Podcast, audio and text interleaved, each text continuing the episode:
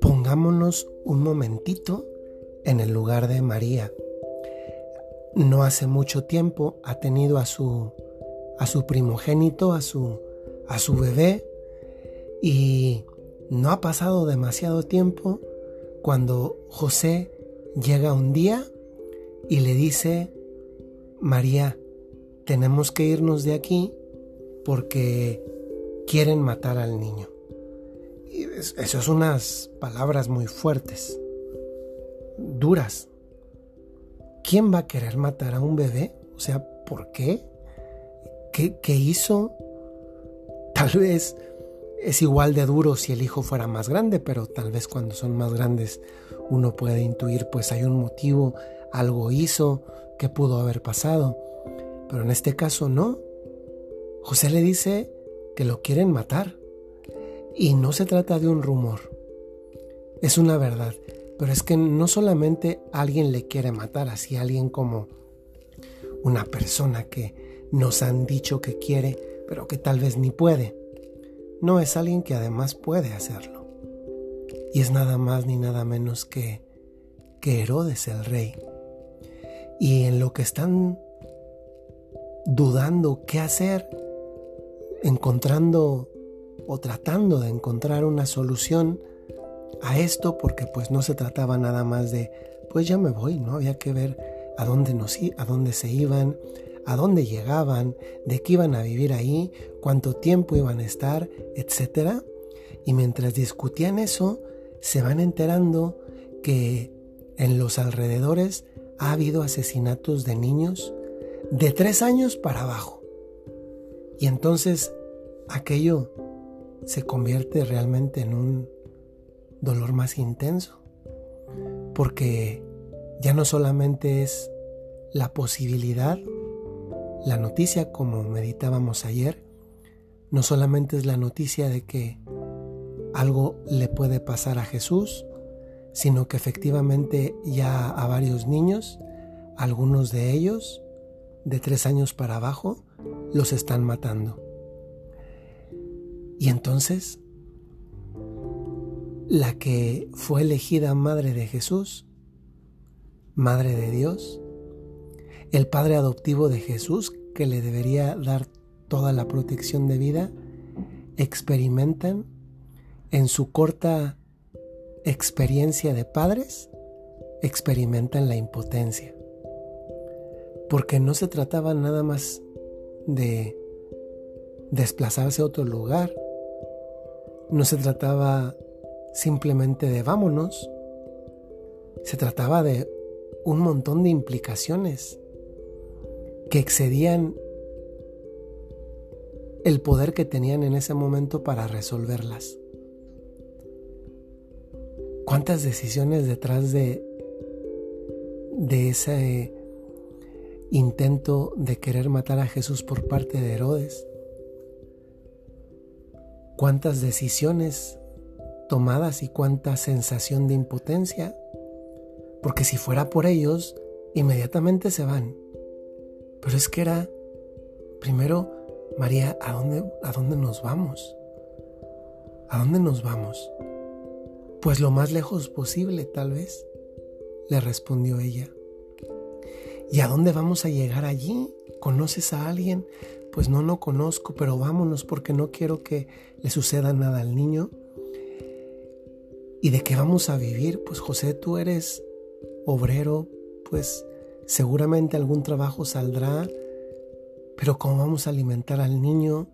Y, si nos agarran en el camino, es que además aquí viene una, una cosa todavía más impresionante. No es que nada más se trataba de salir y ya, ¿eh? Es que la gente antes salía en caravanas. Porque si te ibas tú solo o, con una cantidad de personas mínima, como en este caso María José y el niño, corrías el riesgo de que los vándalos te, te asaltaran en el camino.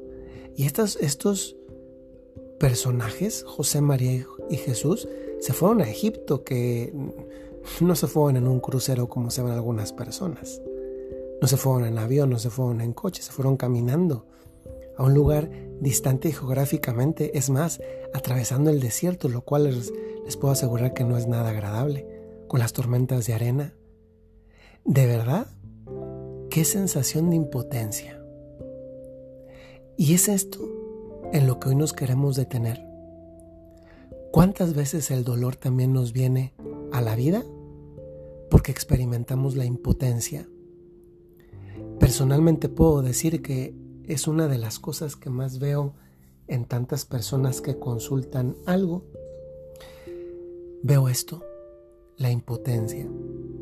Y es la impotencia de muchas veces, no como María y José, que sí estaba en sus manos el qué hacer, pero la experiencia de impotencia la sintieron. Es más bien el punto de tantas veces querer hacer algo que no está en tus manos hacer. Pienso, por ejemplo, voy a poner varios ejemplos. La sensación de impotencia cuando no puedes hacer nada, aparentemente, por un familiar enfermo que se debate entre la vida y la muerte. ¿Cuántos de ustedes puede ser que en este periodo de pandemia han vivido una experiencia de este tipo, en la que un familiar está en en cuidados intensivos, está con un respirador, no lo pueden ni siquiera visitar. Qué dolor. Y cuántas veces ese dolor se intensifica ya no solo por saber que el otro sufre, sino porque yo quiero hacer algo, pero no puedo hacer algo. Es una sensación de impotencia y esa duele, cuesta. Cuando en un matrimonio uno de los dos está poniendo de su parte, y el otro no reacciona.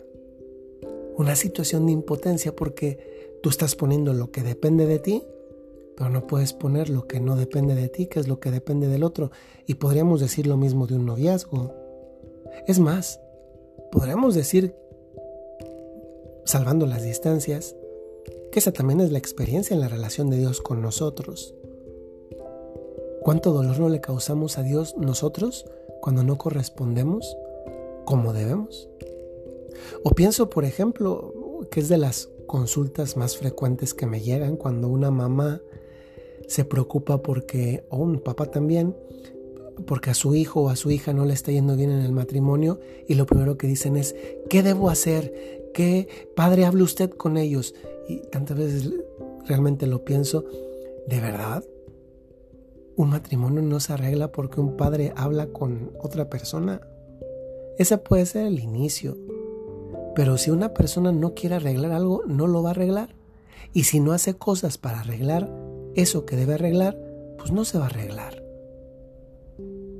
¿Cuántas veces en la vida experimentamos impotencia? El otro día veía unas fotos reales de una mamá que es franelera, es decir, que se dedica a limpiar coches en las esquinas o en, en donde dejan muchos coches estacionados.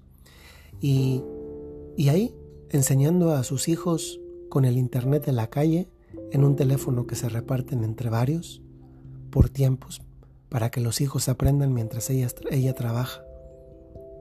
Qué impotencia a veces no poderle dar a un hijo, como en este caso María y José, una seguridad completa al 100%.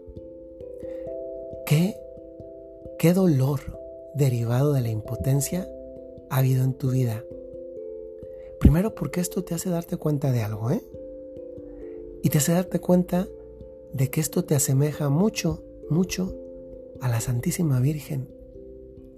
Pero también en este asemejarse, también te hace darte cuenta que María no quedó vencida por el dolor derivado de la impotencia. María no quedó vencida por eso. Puso lo que estaba en sus manos a hacer. Y lo demás lo dejó en las manos de Dios. Muchas veces tenemos que aprender con la impotencia a hacer una de dos cosas. Una, aceptar que no está en mis manos hacer algo, sobre todo cuando la impotencia viene en relación a otra persona, un enfermo, unos hijos, un trabajo, no está en mis manos. Y entonces lo segundo es ¿Qué si está en mis manos para poderlo cambiar? Hay una impotencia en la que un poquito sí podemos poner manos a la obra. Y una vez que la hemos puesto debemos quedarnos con suficiente paz porque hemos hecho lo que está en nuestras manos. Recordemos lo que dije el primer día. El primer día mencioné, el dolor no es opcional, llega a nuestra vida. El sufrimiento que se deriva de ese dolor sí es opcional y tú decides con cuánto sufrimiento te quieres quedar y cuánto tiempo, porque depende de cómo lo trabajas, de cómo lo gestionas. María sabía que no podía hacer algo mm, radical como cambiar la opinión de Herodes.